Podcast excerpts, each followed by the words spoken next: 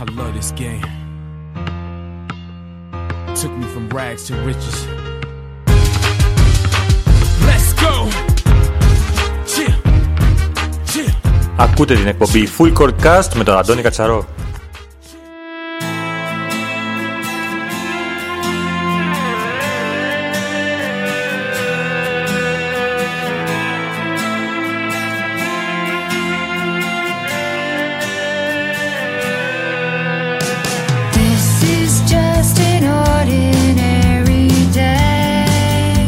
Φίλες και φίλοι, ε, αγαπητοί α, ακροατές ε, της, του, της podcast εκπομπής ε, Full Court Cast, ε, καλώς ορίσατε στην ε, 12η ε, εκπομπή, σε μια εκπομπή που σήμερα ε, έχει καλεσμένο τον Νικόλα τον ε, Παπαδόπουλο. Νικόλα, καλησπέρα. Καλησπέρα. Θα μιλήσουμε για την ε, καριέρα σου σαν ε, καλατοσφαιριστής, ε, όσα έχεις ζήσει, φυσικά είναι πάρα πολλά για να τα πούμε σε μια εκπομπή, θα προσπαθήσουμε να τα συνοψίσουμε όσο το δυνατόν ε, γίνεται, ε, αλλά και σαν προπονητής βέβαια, ε, έκανατε μια εκπληκτική καριέρα με την Ομόνια ε, φέτος, πάρα πολύ καλή. Ε, θέλω να μιλήσουμε έτσι γενικά, να μας πεις, παίρνοντας τα πράγματα από την αρχή, πώς ξεκίνησες ε, να ασχολείσαι με το μπάσκετ, τι ήταν αυτό που σε έκανε και ασχολήθηκε με την Πορτοκαλί θέα. Ε, σίγουρα μπορεί να μην προλάβουμε να τα συνοψίσουμε, να τα πούμε όλα, αλλά ε, μέσα από μια συνοπτική διαδικασία θα μπο- προσπαθήσω να αναφέρω όσα περισσότερα ε, μπορώ ε, ή ακόμα και που θυμάμαι, διότι ε, άρχισα το- την καραθόσφαιρα το 1995. Ε, βασικά εγώ έπαιζα ποδόσφαιρο ε, και επειδή στο Καϊμακλή όλοι οι φίλοι εκεί στη γειτονιά ε, πήγαιναν και μπάσκετ, ε, αποφάσισα να πηγαίνω και μία-δύο φορές τη βδομάδα έτσι για να το διασκεδάζω, να, να περνάω την ώρα μου. Ε, μέσα από τη- αυτή τη διαδικασία εκεί τότε θε- θυμάμαι ήταν ο Ιόνοφ ο, ο τότε προπονητής στον Αχιλέα ε, και στον πρώτο μήνα που πάω εκεί για να πληρώσουμε τη συνδρομή μας διότι ήμασταν στην Ακαδημία ε, μου λέει εσύ να μην πληρώσεις και εκεί ήταν η πρώτη επιβράβευση να πούμε ότι κάποιος λέει ίσως ότι ε, κάτι βλέπει επάνω μου. Ε, από εκεί και πέρα συνέχισα να ασχολούμαι ε, με το ποδόσφαιρο να παίζω στις ακαδημίες. Ε, και την ίδια ώρα συνέχισα να ασχολούμαι με την καλαθόσφαιρα. Ε, είχα μπει πλέον μέλος της ομάδας των ε, U14 αν θυμάμαι καλά. Ε, τότε ε, που δεν πήρα καμία συμμετοχή για να είμαι ειλικρινής.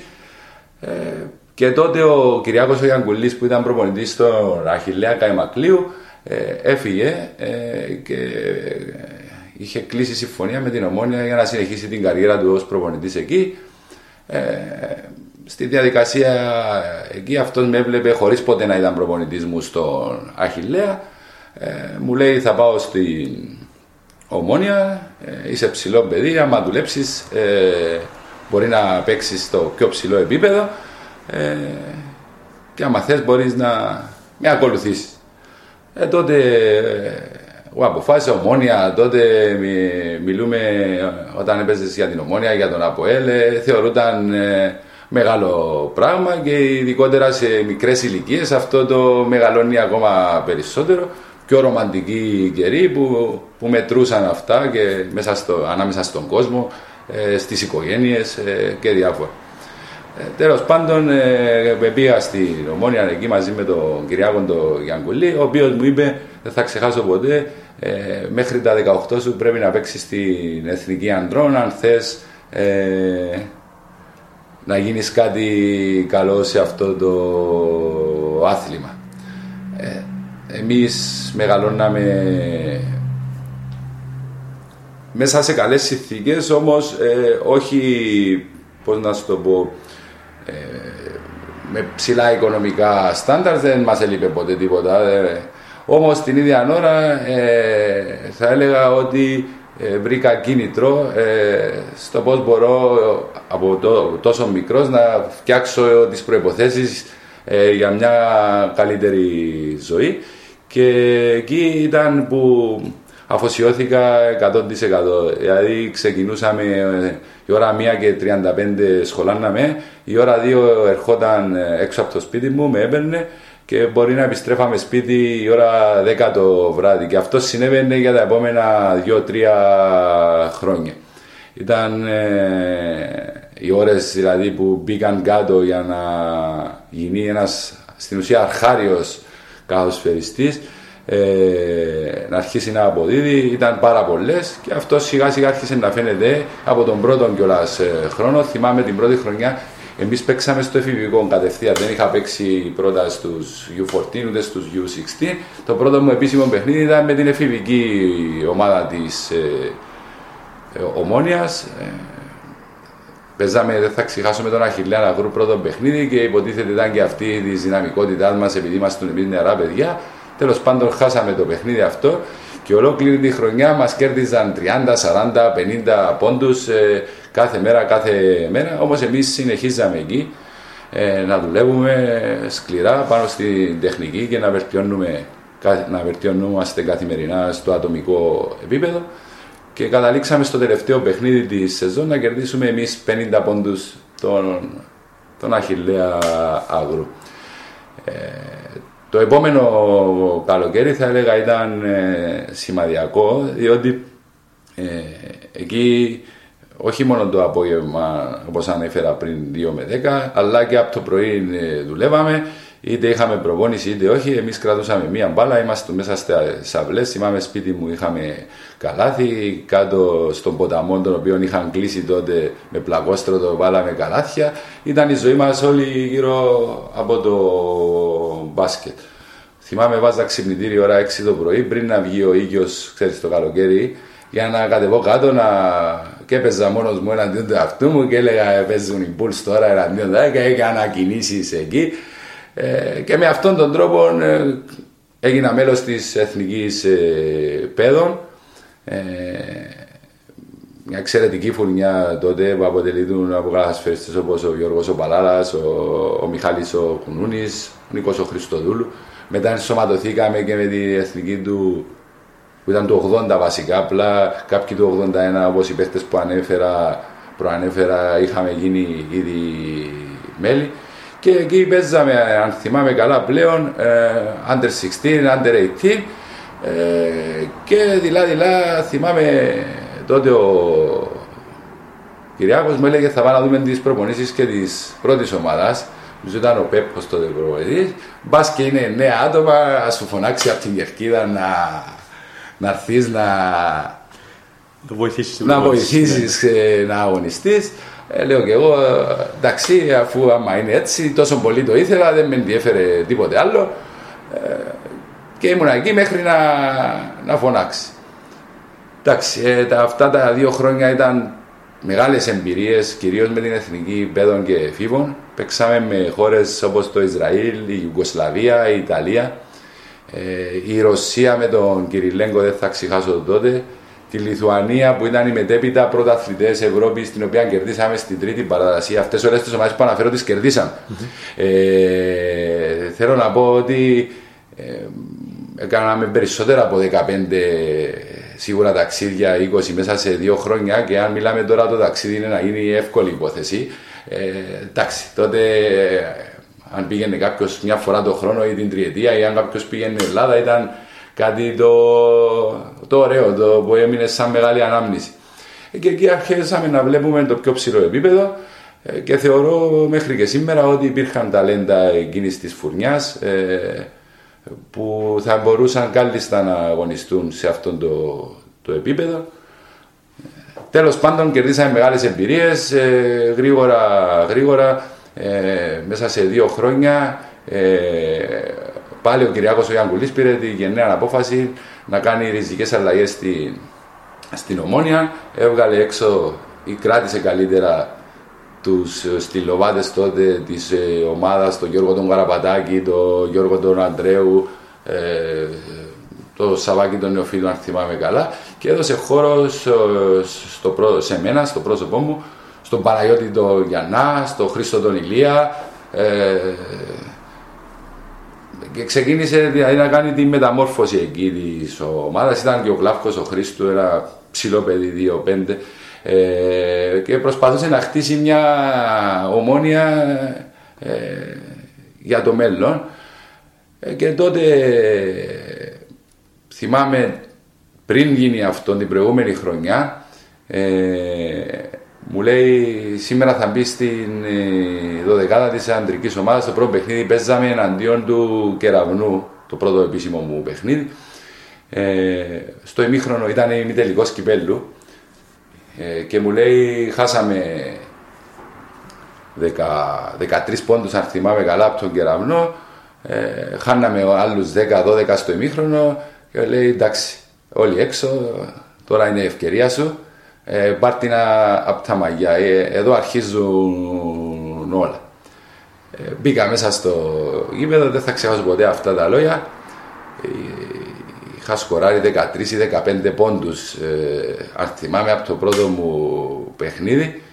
Ε, και ξαφνικά κατηγορήθηκε, αν θυμάμαι καλά, ότι αν έπαιζε από το προηγούμενο παιχνίδι, ε, ίσως να είχε περισσότερες ελπίδες η ομόνια για να κερδίσει. Δηλαδή το μέγεθος είναι εδώ και το πώς ε, προωθούνταν τότε τα. Γι' αυτόν το αναφέρω, πώς προωθούνταν τα νεαρά ε, ταλέντα. Ε, και την επόμενη χρονιά έγινε αυτή η αναδιοργάνωση και ξεκινήσαμε να.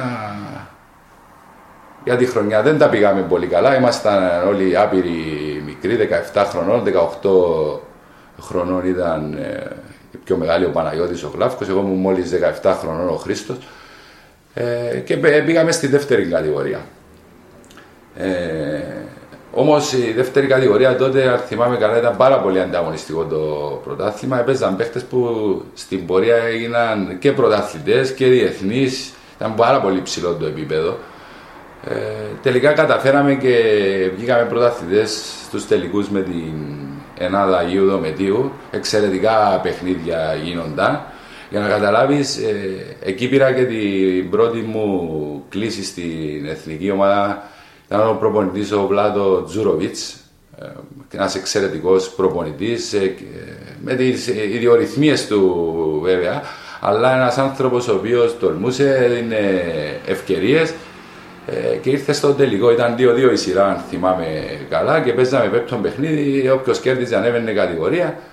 Είχα σκοράρει ή 8 ή 9 τρίποντα, αν θυμάμαι καλά, ε, όλα το δεύτερο, παιχνί, το δεύτερο ημίχρονο. Τελειώνει το παιχνίδι, ε, μου λέει θα έρχεσαι, θα σου κάνω ατομικές ε, προπονήσεις. Ε, εκεί κάπου αρχίζουν τα μυαλά μου πλέον ε, να παίρνουν αέρα. Ε, ανθρώποι οι οποίοι βλέπαμε στην τηλεόραση και θαυμάζουμε, διότι ήταν η πορεία με τον Πανιόνιο, αν θυμάμαι καλά τότε, με τον Γιαννάκη, τον τον που χτύπησε το λαιμό του, τον Γιάνκοβιτς. Τον, ε, τον Γιάνκοβιτς, μεγάλη ομάδα ο Πανιόνιος, έπαιξε τελικούς με το. Και ξαφνικά εθνική Ιουγκοσλαβία σε προπονητής. Θυμάμαι μια φορά σε παρέθεση, είμαστε στο ξενοδοχείο. Είμαστε με τον Παράδα και τον Κουρούνι πειραχτήρια. Εμείς πειράζαμε τους πιο μεγάλους. Και λέει σε μια φάση, Είχα τον Τράζεν Πέντροβιτ, τον Τόνι Κούχος και ο Παπαδόπουλος από το Καϊμακλή να με τρελάνει. Μιλούσε άψογα τα, τα ελληνικά. Ε, και εκεί ε, άρχισε, πώς να σου το πω, να παίρνουμε πράγματα ε, πολύ πιο εύκολα από ότι τα δικαιόμασταν. Ε, σε εισαγωγικά τα δικαιόμασταν, δηλαδή πολύ μικροί, πολύ γρήγορα παίξαμε, πολύ γρήγορα αρχίσαμε να πληρωνόμαστε. Ε, και αυτό το πράγμα ε, δεν το διαχειριστικά σωστά. Ε, πήγαμε με την εθνική τότε αντρών το 2000, 2000-2001 στη Δανία και ήταν η μοναδική φορά που η εθνική ανδρών είχε προκριθεί στην ημιτελική φάση του Ευρωμπάσκετ με τους παλιούς ήταν ο Χρήστος Τυριανίδης, ο Αλέξης Ζαχαρίου, ε, ο Γιώργος Αναστασιάδης και η νέα φουρνιά ήταν πρώτη φορά ο, ο Παλάλας, ο Κουνούνης, εγώ, ε, ο Λιάτσος, ε, ο Τρισόκας αν θυμάμαι καλά, ε, είχε κάνει πλήρη αναδιαργάνωση της εθνικής και λέγαμε τότε ότι σε κάποια χρόνια η νέα φουρνιά αυτή θα οδηγήσει και την εθνική ίσως και στο Ευρωμπάσκετ, εκεί, εκεί φτάσαμε να μιλούμε. Ε, μια μικρή παρέθεση θα πάω πίσω ότι πριν την προηγούμενη χρονιά. Αυτή η φουρνιά ήμασταν και στρατιώτες. Και πήγαμε στο παγκόσμιο στρατιωτικό πρωτάθλημα που έγινε στο Λίβανο και κατακτήσαμε την τρίτη θέση στο παγκόσμιο. Μεγάλη επιτυχία για τα δεδομένα της Κύπρου, άσχετα αν ήταν στρατιωτικό το πρωτάθλημα. Μιλούμε, παίζανε παίχτες όπως στην Εθνική Ελλάδα, όπως ο Τζανή ο Σταυρακόπουλος που ήταν και. Ε, πήραν και ευρωπαϊκούς τίτλους. Ε, θα πω, ήταν ψηλό το επίπεδο. Ο Σχόρια, όχι, ο κόμματος ήταν. Ε, ε, Τέλος πάντων, ε, σε, σε ένα ψηλό επίπεδο, δεν πιστεύω ότι ποτέ αυτή η ομάδα πήρε την αναγνώριση που δικαιούται, διότι ήταν και η πρώτη μεγάλη ομαδική επιτυχία σαν ε, Κύπρος. Τέλος πάντων, μετά έγινε αυτό με την εθνική ανδρών. Ήταν το μπάσκετ τότε στο πιο ψηλό ε, σημείο που έφτασε ποτέ. Δηλαδή οι παγιοί το δημιούργησαν, ο, ο Μυραλάης, ο Στυλιανίδης, ο Στυλιανού, ο Κοζάκης, η προηγούμενη φουρνιά και μετά από αυτούς ήταν η, η δική μας η φουρνιά και φαινόταν ότι υπήρχε προοπτική για να συνεχιστεί αυτό το πράγμα. Ε, και τότε εκεί ξαναπάω στο, στο, στον εαυτό μου.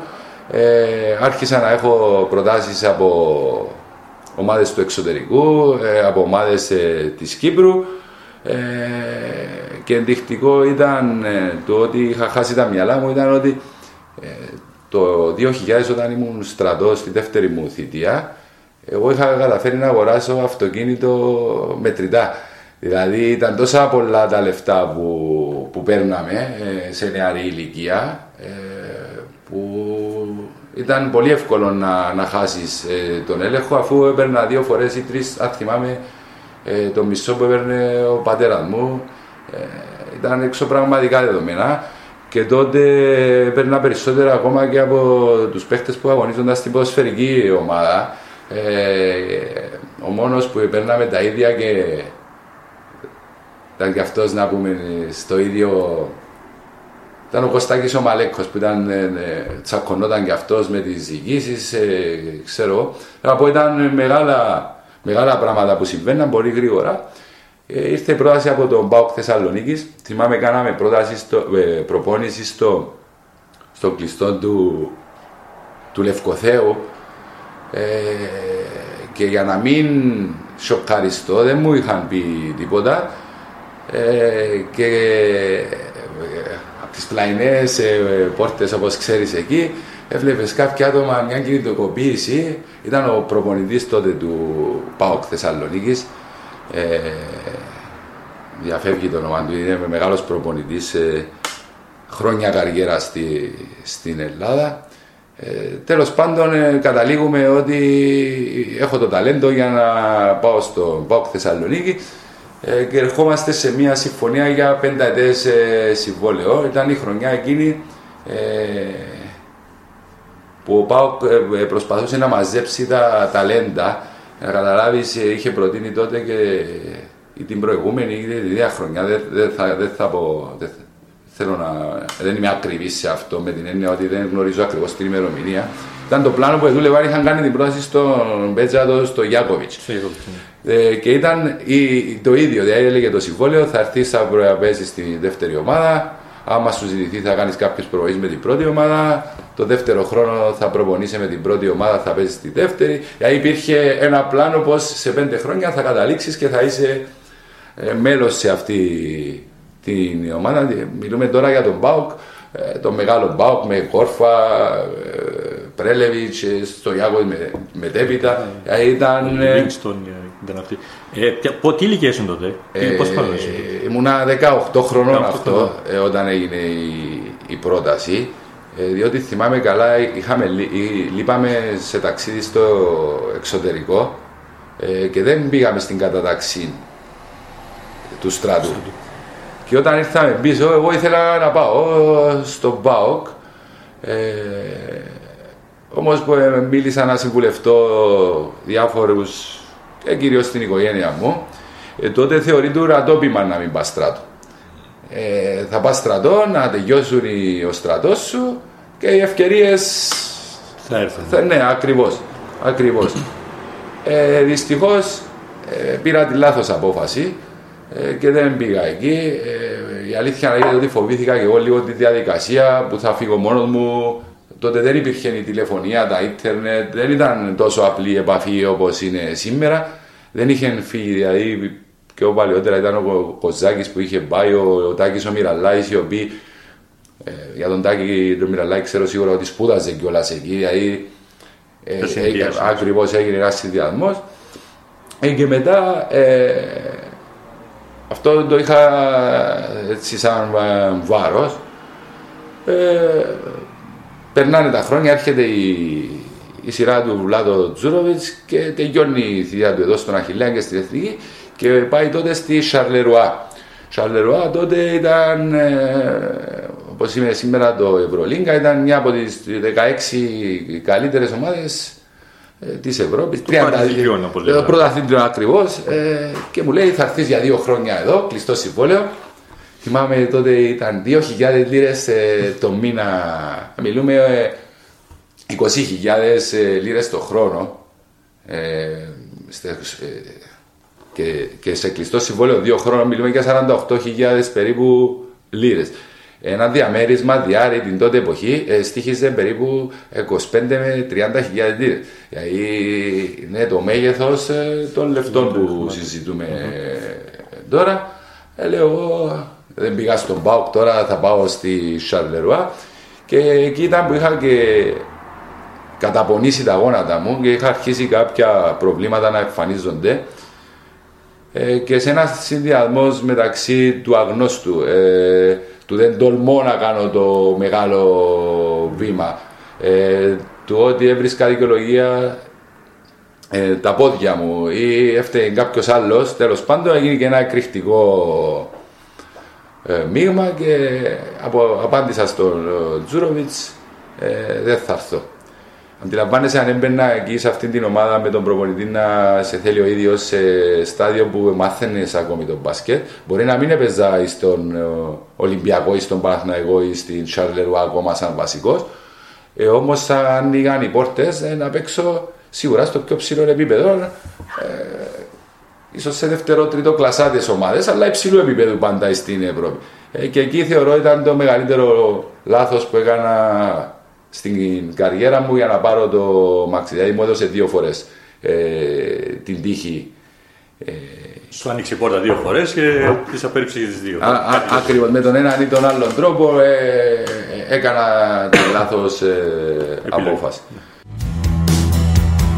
Wipe the insecurities away. Εκεί τότε ξαφνικά εμφανίζεται ο Απόλλωνας. Ε, Ο Απόλλωνας τότε ήθελε να με αγοράσει. Θυμάμαι καλά ήρθαν ε, εδώ στη Λευκοσία με το χαρτοφύλακα αυτούς τους μαύρους που κουβαλούσαν και μέσα δεν θα ξεχάσω ποτέ 80.000 ε, λίρες. Εκεί γινόταν η συνάντηση, με παίρνουν τηλέφωνο, θες να πας στον Απόλλωνα, ήταν εκεί ο Αγίος ο Ιακωβίδης, ο οποίος ε, να πω ότι ε, με είχε σαν ε, παιδί του παρόλες τις αντιπαραθέσεις που είχαμε λόγω του νεαρού της ηλικίας μου και της διάστασης ε, απόψεων όμως ήταν ο άνθρωπος ο οποίος με είχε σαν πα- για να καταλάβεις ήμουνα 16 χρονών, 17 και ε, μου έδιναν και 10 λίρες ε, τη βδομάδα όταν προπονήμουν με την... έπαιρνα 40 λίρες σαν ήμουνα στην πρώτη τάξη του ηλικίου δηλαδή έβλεπαν ότι τα είχα ανάγκη ε, και ήθελαν να βοηθήσουν με τον τρόπο τους.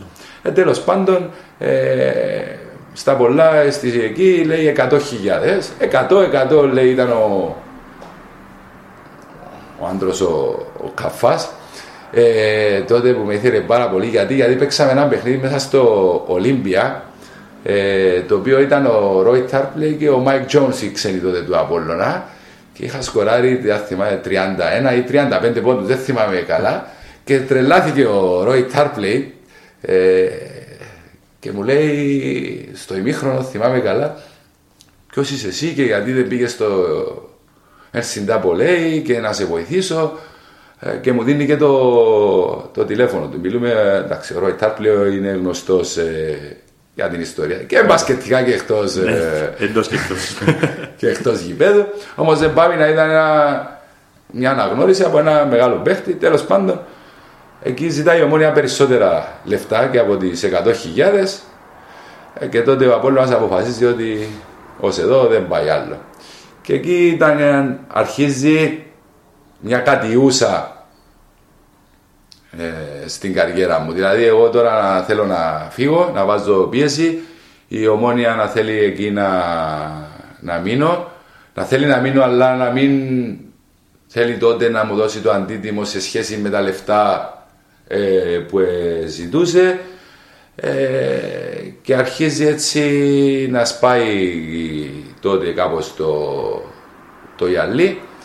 Ε, τέλος πάντων ε, συνεχίζω στη ομόνια, αν θυμάμαι καλά τότε δεν τα βρίσκαμε ούτε καν στα λεφτά ε, γιατί είχε προηγηθεί και μια εγχείρηση που έκανα στο γόνατο μου. Ε, διπλή, ήταν, έκανα και τα δύο γόνατα μου την ίδια, τον ίδιο καιρό ε, και αυτό με παίρνει πίσω. Εγώ λέω θα σταματήσω τον μπάσκετ, ε, δεν με ενδιαφέρει, δεν κατεβαίνω να παίξω με τα λεφτά που μου δίνετε. Και εκεί με παίρνει ο πατέρας μου και μου λέει ε, θα παίζεις και εγώ θα πληρώνω τη διαφορά των ε, λεφτών που, που εσύ θες. Ε, εντάξει, λέω εγώ, αφού θα γίνει έτσι, δεν με ενδιαφέρε, θα παίξω.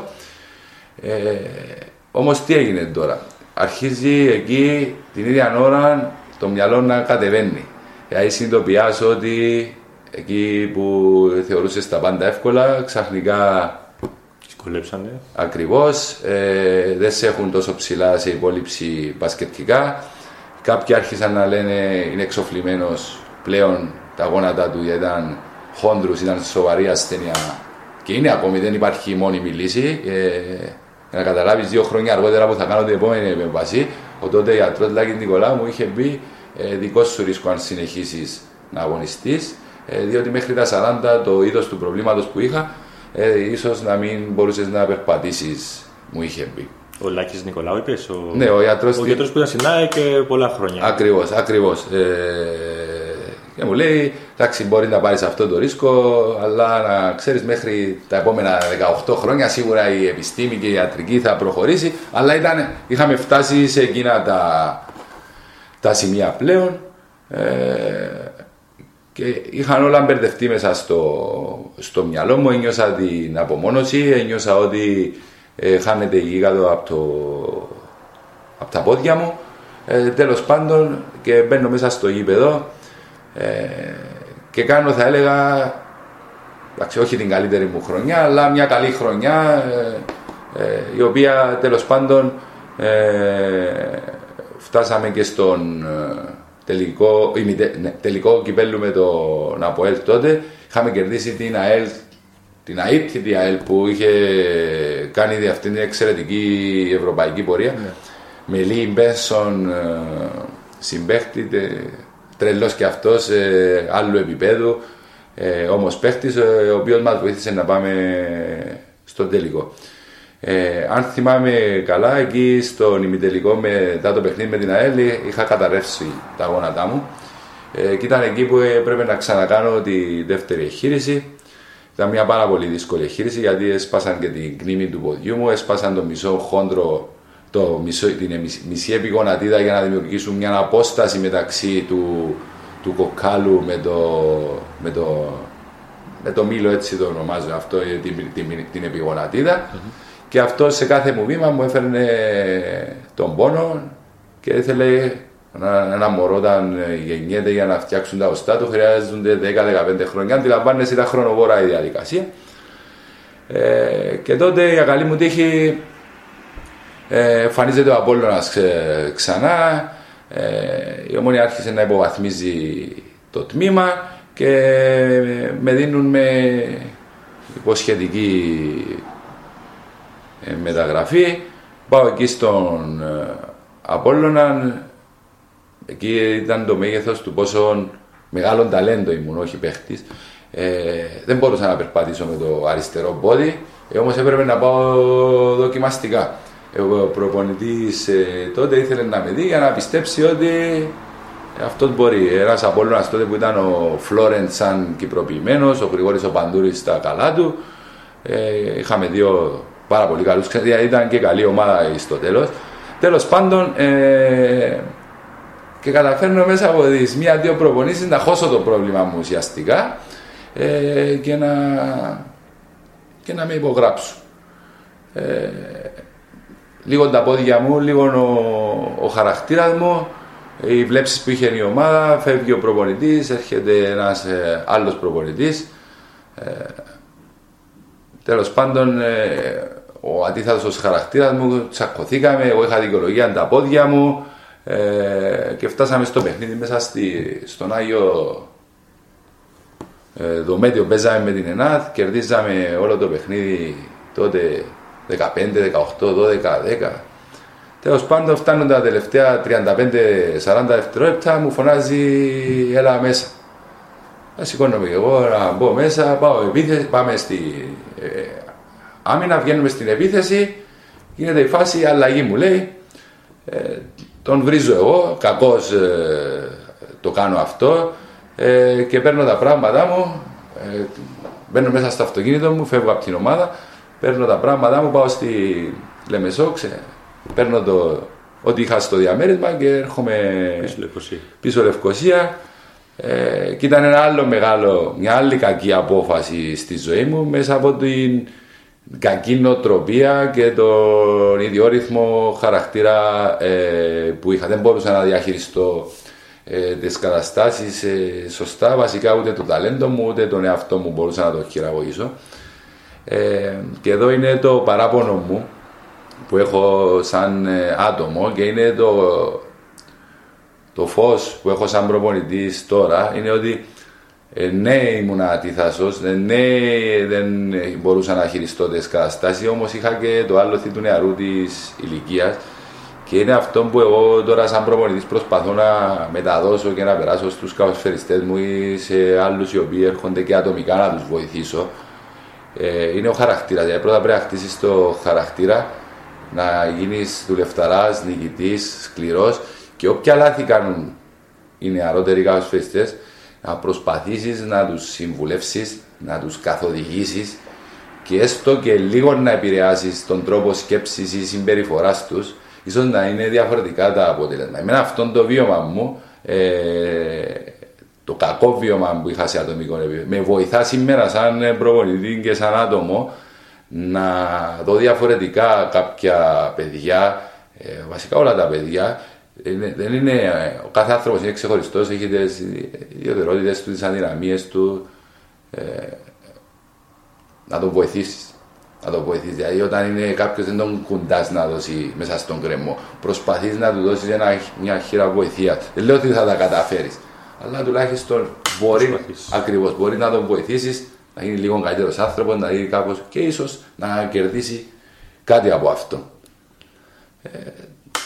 Τέλος πάντων, φεύγω από εκεί, έρχομαι στην ε, ομόνια την επόμενη χρονιά, πιο κάτω τα λεφτά, ξανά, ε, τα ίδια πράγματα ξανά από την αρχή. Ε, κάνω μια τρομερή χρονιά και εκεί έρχεται η ΕΘΑ Εγκομής ε, που έπαιζε στην Ευρώπη τότε ε, και εκεί έκανα έναν ε, ρεκόρ κιόλας. Ε,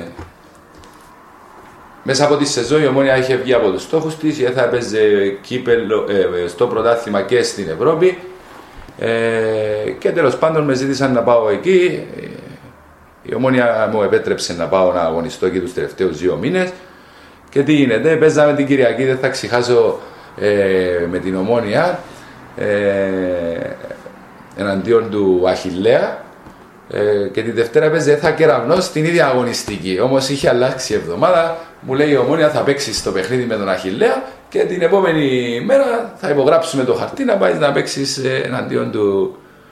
Να, να ενταχθεί στην ομάδα της ΕΘΑ. Άρα στην, ε, στο διακόπτω, στην ίδια αγωνιστική έπαιξες με δύο διαφορετικές ομάδες. Αυτό όλες. Ναι. Ακριβώς, ακριβώς. Και ύστερα, επειδή ήταν μια χρονιά που ήμουνα ψηλά στον πίνακα των σκόρε, ε, έλεγα πρέπει να βγουν αυτοί οι πόντοι να μπουν, διότι είχα ένα παιχνίδι παραπάνω μες στις ίδιες αγωνιστικές. και συνδυάστηκε εκεί και το πρώτο μου παιχνίδι, ήταν και η πρώτη νίκη της ΕΘΑ πάνω στον κεραυνό σε Ευρω... σ- σ- στο πρωτάθλημα, διότι ήταν στον ίδιο όμιλο τότε, όπως είχαν χωριστεί τα challenge Ναι. τότε, οι περιφέρειες, Η ΕΘΑ αγωνίζεται και με τον Κεραυνό στο... είχαν παίξει τρει-τέσσερι φορές και συνδυάστηκε και ε, νίκη εκεί η παρουσία. Έφτασε επί του Κυραμού ήταν 87-71. Έχω δώσει σημειώσεις με αυτή η νίκη και εσύ είχες βάλει 15 πόντους, αν είναι σωστά τα στατιστικά μου. Δεν, δεν τα θυμάμαι ε, πολύ καλά, δεν μπορώ να σε αφήσω. Καλά είναι τα νούμερα που λες. Συγγνώμη. Ε, και από εκεί και πέρα ξαναμπαίνω στο προσκήνιο ε, σαν ε, πάλι καλός καλοσφαιριστής. Αρχίζω πλέον να οριμάζω μέσα από τα Δύο Λα- όματα που είχες. Τα λάθη σου, ναι. ακριβώς τα βιώματα, τα λάθη μου, τις συμπεριφορές μου. Ε, και τότε κάνω πενταετές συμβόλαιο με τον Αποέλ που όμως ε, τι έγινε; Ε, εγώ στην Ομόνια είχα υπογράψει συγγνώμη, επιστρέφω στην Ομόνια η- η- την, μετά Τι είναι αυτά. Ακριβώς. Ε, και εκεί ε, έρχονται μια νέα διοίκηση η οποία ήθελε πάλι να, να διαπραγματευτεί και ήταν εκεί που ήρθαν τα συμβόλαια. Και ήταν να γίνει αυτό με το όριο ηλικίας να φύγει από το απεριόριστο και να γίνει στα 30 χρόνια. Ε, και ήθελαν να με υπογράψουν ε, για ένα χρόνο ε, με μειωμένες Αποδοχή. απο, απολαυέ πάλι. Παίρνω εγώ το συμβόλαιο, το πάω στο δικηγόρο, του λέω αυτό μου δίνω, ξέρω εγώ. Ε, λέει εντάξει, μπορεί να. Και, και μέσα στον εαυτό μου το βλέπω εδώ, όπα λέω ένα χρόνο συμβόλαιο. Άρα του χρόνου δεν έχω συμβόλαιο. Έτσι το, το είδα και λέω Νικόλα, ε, κλείς το στόμα σου ε, και θα δούμε πώς θα εξελιχθεί η κατάσταση. Παίζω τη χρονιά στην Ομόνια ε, και τελειώνει η σεζόν. Και γίνεται να πούμε τον bossman ε, της Κύπρου. Είχα φτιάξει τότε το συμβόλαιο όπως ε, ήθελε τότε η ομάδα μου. Ε, την ίδια ώρα είχε ημερομηνία λήξης και ποσό. Έμενα ελεύθερος. Ε, εκεί εμφανίζεται η ΑΕΛ ε, μπροστά μου και κάνουμε μια. ε, ήταν πάρα πολύ δύσκολη η περίοδος εκείνη, διότι είχα πάλι να πάρω σημαντικές αποφάσεις. Ε, ήταν η ΑΕΛ που με ήθελε να υπογράψω και υπόγραψα τελικά. Όμως το ταξίδι για να πάω προς τη Λεμεσό εμφανίστηκε ο Κεραυνός ε, ο οποίος ήθελε και αυτό να με εντάξει ε, τότε στο δυναμικό του όμως ε, εγώ ε, προτίμησα να πάω στην ΑΕΛ, εντάξει τότε είχε περισσότερο κόσμο, εγώ ήμουν πιο εκρηκτικός ε, χαρακτήρας. Τέλος πάντων πάω εκεί στην ΑΕΛ ε, για να καταλάβεις ξαναφτάνουμε σε επίπεδα πάρα πολλά λεφτά. Ε, και ε, έμενα σε ξενοδοχείο. Τόσο το, τόσο, το, το, τόσο ψηλά ξανά είχαμε φτάσει ας πούμε ε, ε, σε αυτό το σημείο ε, όμως εκεί πλέον φαίνεται ότι δεν το τραβούσε ο οργανισμός μου ήταν μακριά από τη Λευκοσία ε, έμαθα διαφορετικά και πάλι ε, κάπου μπαίνει ο Αποέλ εκεί μέσα στη μέση ε, και μου κάνουν πρόταση σαν ήμουν στην προετοιμασία με την ΑΕΛ, σε θέλουμε, ξέρω εγώ. Υπήρχε μια ρήτρα πάνω στο συμβόλαιο, 10.000 λίρες, αν τις πληρώσεις, ε, μπορεί να μείνεις ελεύθερος. Έρχονται από το ΑΠΟΕΛ, ήταν τότε ο Χάρης ο Φωτίου με τον Αλέξανδρο Ρασπρί, μου δίνουν 10.000, με παίρνουν κιόλας αυτοί στη Λεβεσό τώρα, μου δίνουν 10.000, με κατεβάζουν εκεί, ξέρεις, α- ΑΕΛ, ΑΠΟΕΛ, να φοβούνται τώρα, μην μας ζει κανείς, εντάξει, ε, πληρώνω τις 10.000, μου δίνουν την ελευθέρα, η ΑΕΛ πήρε 10.000 χωρίς να κάνει τίποτα στην ουσία, διότι εγώ πήγα ελεύθερος και πάω στον ΑΠΟΕΛ. Με κλειστό συμβόλαιο 5 χρόνια. Δηλαδή μεγάλωσα και το συμβόλαιο μου που είχα κάνει με, το, α- ε, α- Τέλει. ε, με, με την ΑΕΛ από τα τρία χρόνια που είχα κλείσει, πλέον γίνεται πέντε με πολύ πιο ψηλές απολαύε. Και εκεί μαθαίνω μπάσκετ. Ε, για δύο χρόνια ε, θυμάμαι έπαιξα το πρώτο παιχνίδι, από Ελομόνια ήταν κιόλας. Ε, έχαναν στο ημίχρονο, με βάζεις στο ημίχρονο, σκοράρω 20 πόντους, γυρνάει το παιχνίδι, κερδάει ε, ο Αποέλ και από εκείνο το παιχνίδι δεν ξανά παίξα μέχρι το τέλος της σεζόν. Είχα, ήταν ο, τέλος πάντων να μην αναφέρουμε ονόματα, προπονητή, ήταν ο Χ προπονητής, ε, με αυστηρή πειθαρχία, ξέρω εγώ, εγώ ένα όνομα έμπαινα μέσα, ο κόσμος με αγαπούσε, ε, κυκλοφορούσα τα βράδια, ήμουν γνωστός, ε, τέλος πάντων. Αυτός ήθελε παίχτες πειθαρχημένους να τον ακολουθούν, δεν χωρούσε το ταλέντο μου σε αυτόν, ούτε εμένα χωρούσε ο εγωισμός μου να βάλω δε. Και φτάσαμε στο μοιραίο να μην αγωνίζουμε. Δικαίως ο προπονητής ε, δεν με χρησιμοποιούσε. Ε, και θα σε εισαγωγικά είναι αυτό που ανάφερα πριν. Δεν βρήκε τον τρόπο να γίνει ο συνδυασμός. Δηλαδή τον πετάσουμε έξω ενώ θα μπορούσαμε να κερδίσουμε ακόμα κάτι και σαν ομάδα και σαν άτομο. Ε, Τέλος πάντων και έρχεται η επόμενη χρονιά ε, με τον ε, Ντράγκαν ε, μετά προπονητή. Ε, νέα όνειρα, νέοι στόχοι, φιλοδοξίες. Για τον Α ή τον Β λόγω πάλι, ε, λόγω του χαρακτήρα και του δικού μου και του δικού του και κάποια άλλα δεν θέλω να, να αναφέρω θέματα που, είχαν γίνει, που δεν είχαν να κάνουν σχέση μαζί μου όπως τέλος πάντων ε, είχε κάπου σπάσει το γυαλί πριν να έρθει ε, ήταν τότε, αν θυμάμαι καλά, είχαν τσακωθεί με τον Παλάλα που ήταν στην ΑΕΛ και εγώ είχα να μπει κουμπάρο στο γάμο. Τέλος πάντων, άσχετα πράγματα με το μπάσκετ που όμως ε, έπαιξαν τον ρόλο τους και θυμάμαι καλά. Εγώ πρόπο, ήταν εκπληκτική ομάδα με Ραντόγεβιτ, Νταλιπάκιτ, Ραντούνοβιτς, Φράνκι Κίνγκ, τότε μετά φέραμε ένα άλλο που Ράιαν Χάμφρι έπαιξε ACB, σπα- με, μεγάλη ομάδα, μιλούμε μεγάλοι παίχτες, πέντε παίχτες έπαιξαν στο πιο ψηλό επίπεδο.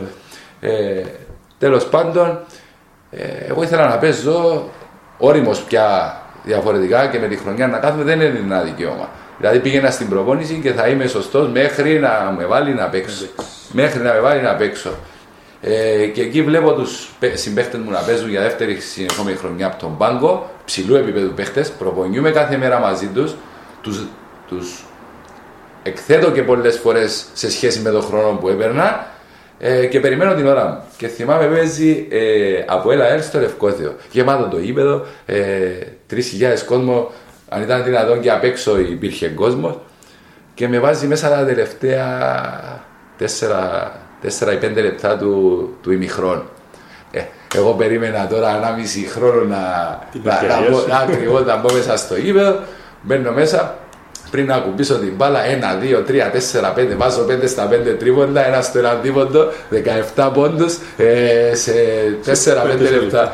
το γήπεδο τώρα σταματάει να φωνάζει το όνομα της ομάδας και ρυθμικά όλοι το όνομά μου. Ήταν τόση κόντρα όμως που υπήρχε μου φωνάζει εκεί κοντά στο, μα- με, μεταξύ μας οι, οι συμπαίχτες και οι συναθλητές μου, επειδή ξέρουν την κουβέντα, πολλές φορές το κάνουμε και για πλάκα ακόμη. Με τραβάει εκεί κοντά του και μου λέει, τώρα επειδή φωνάζουν αυτοί το όνομά σου, νομίζεις ε, θα παίζεις; Και εγώ εκεί ήταν η ώρα μου, η στιγμή μου το περίμενα, τον ε, αποθώ πιο πίσω, ε, το γήπεδο τώρα να φωνάζει το όνομά μου και να σηκώνει αυτός αμέσως αλλαγή ε, κάποιον να με αντικαταστήσει. Σηκώνεται πάνω ο Μιχάλης ο Τσακαρίδης που ήταν ο βοηθός προπονητής τότε. Όχι, όχι, θα μας δίνουν, του λέει. όχι, όχι, περίμενε το, το ημίχρονο. Και μετά. Και, και μετά. Τέλος πάντων, ε, τελειώνει αυτό το παιχνίδι και μπαίνω ξανά μετά από δύο, δυόμισι μήνες σε αγώνα play-offs. Παίζαμε με την ΕΝΑ. Ε, κάτι δεν πήγαινε καλά και εγώ εκεί έτοιμος έβαλα θυμάμαι καλά και το παιχνίδι πάλι 30 πόντους αλλά με έπαιξα όλο το, το παιχνίδι είχε, δρα- δεν θυμάμαι πολύ καλά, είχε δραμα... για κάποιο λόγο α, και μετά φτάσαμε μέχρι τον πέμπτον τελικό με την ΑΕΛ στο πρωτάθλημα που έγινε στο Κίδιον ε, τότε με την τιμωρία της έδρας της ΑΕΛ και δεν είχα ξανά. Αυτά τα δύο παιχνίδια είχα παίξει αυτή τη... Τι σεζόν. ακριβώς. Ε, παρένθεση, στο παιχνίδι αυτό που μας είπες που μπήκες, σε έβαλες σε μήχρονο, δεν ξαναμπήκες. Ε, βέβαια. Ο κόσμος δεν σε Ε, φώναξε, δεν. ε, ε, Εντάξει, ο- μιλούμε τώρα ένα γήπεδο που κατηφόρησε, Ναι. ε, εκρηκτική ατμόσφαιρα ε, και αυτό συνέβαινε όταν πηγαίναμε στη Λεμεσό. ακριβώς, δηλαδή μιλούμε άλλες εποχές, αληθινές εποχές ε, με κροτίδες, ε, πισούς, ε, φωνές. Ο κόσμος ε, τρελανόταν με την νίκη. Ε, κέρδιζαν τον αντίπαλο τώρα, ξεχα... τελείωσε το παιχνίδι, κερδίσαμε. Ε, σε τέσσερα λεπτά πρώτος σκόρερ ίσως και του αγώνα, τη φανέλα να σου πάρουν, ε, να σε αγκαλιάσουν. Ε, ξέρω εγώ, και εγώ εκεί να φεύγω θυμωμένος ε, ε, και όλα αυτά. Ε, Όμως αυτή ήταν η, η πραγματικότητα. I can see that the darkness will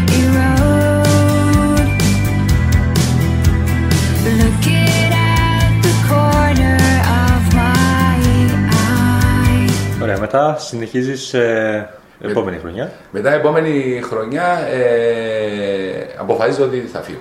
Ε, σπάω το συμβόλαιο, ήμουνα και πάνω από μήνες απλήρωτος, όμως δεν δημιουργούσα πρόβλημα. Δεν ήθελα, να- ήταν η πρώτη φορά που άρχισα να συμπεριφέρουμε με έναν διαφορετικό τρόπο και εκεί αρχίζουν να έρχονται πλέον ε, τα πράγματα, τα καλά ε, προς το μέλλον μου. Κλείνω τριετές συμβόλαιο με την ΕΘΑ, μία εβδομάδα πριν να αρχίσει το, το πρωτάθλημα. Η ΕΘΑ εκείνη τη χρονιά σε πέσει στη δεύτερη Κατηγορία. κατηγορία. Ε, και θυμάμαι εκεί πήγα στη συνάντηση με τον πρόεδρο των Πανίκων, τον Κωνσταντίνου. Ε, η, Ε- η, η ΕΘΑ δεν είχε ε, μέχρι τότε του ελληνικούς ε, παίχτη ε, ε, τέτοιου επίπεδου Κύπριων. Και ήταν το πρώτο μεγάλο συμβόλαιο ουσιαστικά και πολλά λεφτά που πληρωνόμουν περισσότερα και από τους ξένους. Ε, σε σχέση με τα από φυσικά ήταν πάρα πολύ λίγα τα λεφτά. Απλά δεν, δεν, δεν έπαιζαν ρε- ρόλο πλέον τα λεφτά για μένα. Ε, προείχε να κάνω αυτό που ήθελα, να μπω μέσα στο γήπεδο, να δείχνω ποιος είμαι. Όχι να δείξω αν είμαι καλός ή όχι. Για σένα, για σένα, Ακριβώς, ναι. να κάνω τον εαυτό μου να νιώθει ότι αυτός είμαι, το ευχαριστιέμαι, ε, ξέρω εγώ. Ε, και ήταν ο, ο Κυριάκος Αδάμου προπονητής ε, τότε ε, και κάπου εκεί τέλος πάντων ε, χαριτολογώντας ε, δα, δακρυσμένος ο Πανίκος τότε που, που κάνουμε τη μεταγραφή και του λέει και ο Κυριάκος άμα δεν έρχεται δώσ' του κόψ' του από το μισθό μου να, να έρθει Για να λέει. Ε, και εκεί εντάξει, ε, ήταν η πρώτη φορά μετά από, από τον καιρό που έφυγα από την Ομόνια, όχι τη δεύτερη φορά, την πρώτη, γιατί και στην Ομόνια ήταν οικογενειακά, ήταν εξαιρετικό, το, και πέρασα απίστευτες στιγμές. Ήταν η πρώτη φορά ξανά που πήγαινα σε υγιή ομάδα. Ναι, έρχονταν από τη δεύτερη κατηγορία, όμως υπήρχε μια ε, σταθερή διοίκηση. Ε, φέραν και τον Ταλίπακη που ήταν συμπέχτη μου στον ΑΠΟΕΛ, τον ξέραμε. Ε, και ξαφνικά ε, από τη χάρη σε εισαγωγικά να αγωνιστεί στην πρώτη κατηγορία, βρεθήκαμε ε, να τερματίζουμε στην τετράδα και να παίζουμε τελικό κυπέλου ε, με την ΑΕΛ, ε, με τον Woodward, τον Άλεξιτς, ε, τον... ε, μεγάλη ομάδα τότε της ΑΕΛ και να χάνουμε ε, στο καλάθι. Τρεις ήταν οι τέσσερις πόντι, αλλά για μένα το μπάσκετ τέσσερις πόντι είναι καλάθι, διότι 2-2 είναι αντίθετα, είναι απλό, απλό πράγμα. Και εκεί ξεκινάει και η καινούργια πορεία ε, της ΕΘΑ. Γίνεται η δεύτερη χρονιά, ξανά καλή χρονιά, έρχεται η τρίτη χρονιά με, το, με τον Αντώνη τον Κωνσταντινίδη πλέον που ήμασταν συμπαίχτες στην Ομόνια προπονητή, ήρθε στα μέσα της δεύτερης σεζόν ε, και η ΕΘΑ Ευρώπη. Τερματίζουμε στην τρίτη θέση και η ΕΘΑ βγαίνει Ευρώπη. Εν τω μεταξύ σε αυτή τη διαδικασία πλέον ε, ο Χριστόπουλος, ο Γιάννης που ήταν προπονητής στο ΑΠΟΕΛ ε, στα, στα μέσα της, δεν θυμάμαι ποιας από τις ε, δύο σεζόν με ζητάει για να πάω στη Λάρισα, ήταν εκεί προπονητής. Ε, συμφωνούμε με τον άνθρωπο, ήρθε η ώρα, λέω τώρα εγώ εντάξει θα πάω, ε, φτάνει άλλο να κάνω λάθος αποφάσεις, αποφασίζω να πάω. Ε, μου λέει το βράδυ θα σου τηλεφωνήσω να τα τελειώσουμε ε, και από αύριο Ναι. ε, να έρθεις επάνω να αγωνιστείς. Χαρούμενος εγώ, πάω στην προπόνηση, τελειώνει η προπόνηση εκεί. Ε, πάω σπίτι, περιμένω να χτυπήσει το τηλέφωνο να δούμε πώς το τελειώνουμε, προχωράμε. Με παίρνει ο, ο κότσο Χριστόπουλος και μου λέει: ε, Δυστυχώς είχαμε ένα τραυματισμό στην ομάδα. Κάποιος είχε τραυματιστεί στην τελευταία προπόνηση. Ε, και αποφασίσαμε αντί δύο παίχτες, αφού ήρθε ο τραυματισμός, ε, θα φέρουμε ένα και θα ενώσουμε τα λεφτά των δύο για να. Πάρουν έναν καλύτερο, ας πούμε. Μπράβο, μπράβο, ακριβώς. Και ήταν και το τελευταίο μου, η τελευταία μου ευκαιρία να αγωνιστώ στο εξωτερικό. Ε, την οποία αυτή τη φορά δεν, Δεν έφταιγες εσύ για το. ε, απλά η τύχη πλέον δεν ήταν. ε, Δηλαδή την ώρα που ήμουν έτοιμος, η τύχη δεν ήταν με το μέρος μου και ήταν καθαρά θέμα τύχης εκεί, δεν είχε να κάνει με ότι, οτιδήποτε άλλο. Ε, μετά ε, φεύγω από την ΕΘΑ, ε, ο Ανδρέας ο Λευκαρίτης, ε, πολλαπλάσια ξανά τα λεφτά. Ξέρεις, ο αθλητής μη- αναφέρνεται πολλά η, η- τα λεφτά, δηλαδή αν ακούσεις τα, τα χρησιμοποίησα πολλές φορές ε, μέσα στη διάρκεια της ε, καριέρας μου. Ε, όταν παίζεις για τα λεφτά, πάντα χάνεις. Όταν παίζεις για το σκοπό που σου αρέσει και σε γεμίζει, τα λεφτά θα είναι αποτέλεσμα αυτού του πράγματος. Όσο ήμουν μικρός ε, δεν το καταλαβαίνω. Και εκεί αυτό μου στήχησε. Όταν όμως ε, ε, μεγάλωσα, ε, και αναγκαστικά πλέον θα δεις τα λεφτά, διότι σου μένουν 2, 3, 4 χρόνια να δικαιώσεις την καριέρα σου. Άρα αυτή τη στιγμή προσπαθεί να πάρεις το περισσότερο που μπορείς. Ε, δεν υπήρχε. Όπως αυτό που θέλω να πω και στους νεαρούς τους αθλητές, δεν πρέπει να, να νοιάζονται για τα λεφτά όταν ε, αρχίζουν. Πρέπει να νοιάζονται για το πώς θα αναδείξουν το ταλέντο τους, να κάνουν τον κόσμο να πιστέψει τέλος πάντων τους παράγοντες αυτούς που θα τους πληρώσουν ότι ναι, αξίζει αυτά τα, τα λεφτά και θα έρθουν από μόνος τους. και τα λεφτά και οι τίτλοι και οι μεγάλες καριέρες. Όταν ο σκοπός είναι το υλικό αγαθό, αποτυχάνει. Διότι ακόμα και αν πετύχεις το στόχο, ε, όταν είναι υλικό το κίνητρο, η παρακίνηση είναι υλικό αγαθό, ε, χάνει το κίνητρο του και την αξία του. Και εκεί αρχίζει ε, πάλι η κατιούσα. Ακριβώς είναι ένα κομμάτι που το έχω ξανααναφέρει και νομίζω ήταν με τον Γιώργο τον Νεοφίτου που το είχαμε συζητήσει. Ότι έχω κατά καιρούς που μιλάω και εγώ με- και με νεαρότερους καλαθοσφαιριστέ, ε, μου λένε ότι θέλω να φύγω από εδώ να πάω αλλού γιατί έχει περισσότερα λεφτά. Τους λέω ότι τα λεφτά δεν πρέπει να είναι το κίνητό σας. Το κίνητρο πρέπει να είναι να βελτιώνεστε εσείς σαν καλαθοσφαιριστέ εκεί που θα πάτε. Μπορεί να πάει και να δώσουν περισσότερα λεφτά, αλλά το, αυτό πρέπει να είναι το πρώτο που θα κοιτάξουν. Να βελτιωθούν σαν καλαθοσφαιριστέ στις ικανότητέ τους και να παίρνουν χρόνο συμμετοχής, που είναι πολύ σημαντικό. Α, να παίζει ένας καλατοσφαιριστή, ε, να παίρνει χρόνο συμμετοχής, εμπειρίες για να χτίσει την καριέρα του. Ακριβώς όπως τα λες. Και είναι περισσότερο ε, θέμα σωστής απόφασης. Δηλαδή τώρα μιλούμε πάντα για παίχτες νεαρή ηλικίας, όχι άνω των 30. Σίγουρα, Ε, ο πρωταρχικός στόχος στην επιλογή των παιχτών αυτών είναι να πάνε στη σωστή ομάδα που θα τους βοηθήσει να αναδείξουν ε, το ταλέντο τους. Όταν γίνει και εφόσον αυτόν, τα άλλα θα είναι το αποτέλεσμα αυτού. Το λάθος είναι ότι α, με φωνάζει η χή ομάδα, με φωνάζουν οι Lakers. Ε, ναι, οι Lakers θα πάω. Ναι, αλλά αν πας στους Lakers δεν θα παίξεις. Δεν είσαι έτοιμος για να παίξεις σε αυτόν το επίπεδο. Άρα εσύ πρέπει να πας κάπου το οποίο θα σου δημιουργήσει τις προποθέσει να δείξεις αυτό που είσαι και θα πάεις στους Lakers την ώρα που θα είσαι έτοιμος. Ε, για το Lakers. Ίσως αυτό να ήταν και ένα από τα λάθη της καριέρας μου όταν ήμουν ε, μικρός, διότι βλέπεις συνεχώς να αλλάζεις ομάδες δεν είναι καλό. Είναι καλό να υπάρχει σταθερότητα, να είσαι σε οικείο περιβάλλον. Εντάξει, αυτό δεν ευθύνεται μόνο ε, και σε μένα, γιατί μέσα σε αυτά δεν αναφέραμε και το φαινόμενο των ξένων. Όταν έγινε και το απεριόριστο με τους ξένους και ξαφνικά όλα έγιναν ε, ε, επαγγελματικά σε εισαγωγικά σε μία νύχτα και ο ένας έπαιζε στην Δευτέρα στη μια ομάδα, την Τρίτη στην άλλη και μετά άλλα. Δηλαδή θέλω να σου πω, χάθηκε κάπου ε, μέσα στην πορεία αυτόν το πράγμα και ήσουν αναγκασμένο να το κάνεις για να, για να επιβιώσεις. Ναι. Ε, Τέλος πάντων, ε, ε, μετά από, από, τη, από την ΕΘΑ, έρχεται ο Ανδρέας ο Λευκαρίδη. Ε, ήταν στις αρχές συνομήλικος μου, στις αρχές να πούμε που μπήκε μέσα. Ε, μου λέει: Σε θέλω να έρθεις στην ομάδα. Ε, εντάξει, μια μικρομεσαία για προσπαθούσε να βρει την ταυτότητα της ε, εκείνον τον καιρό. Προσπαθούν να κάνουν κάτι. Μπαίνει ο Ανδρέας ο Λευκαρίδη, ε, είδαμε και μετέπειτα τι έγινε.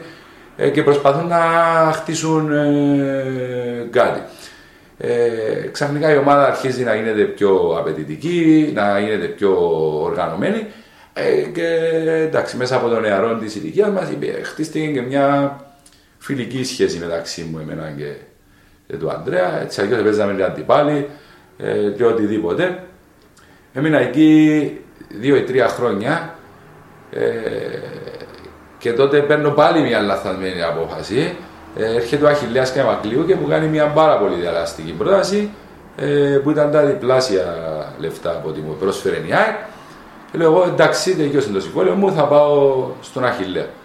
Πάω στον Αχιλέα, ε, ο Αχιλέας κλείνει. κλείνει. Δικαιωματικά ο, ο Ανδρέας ο Λευκαρίτης είναι βρειασμένος μαζί μου διότι Άφησε την ομάδα, πήγε αλλού. Ακριβώς. Και εγώ τι να κάνω τώρα. Ε, μένω χωρίς ομάδα. Ε, ε, μη- ξε- ξεκινούσε το πρωτάθλημα. Ε, Κανείς δεν με ήθελε ε, και λόγω των αποφάσεων μου ε, και λόγω της, του λάθος timing που έπραξα. Τέλος πάντων, ε, για καλή μου τύχη, η ομόνια για άλλη μια φορά. Αυτό πρέπει να το ομολογήσω.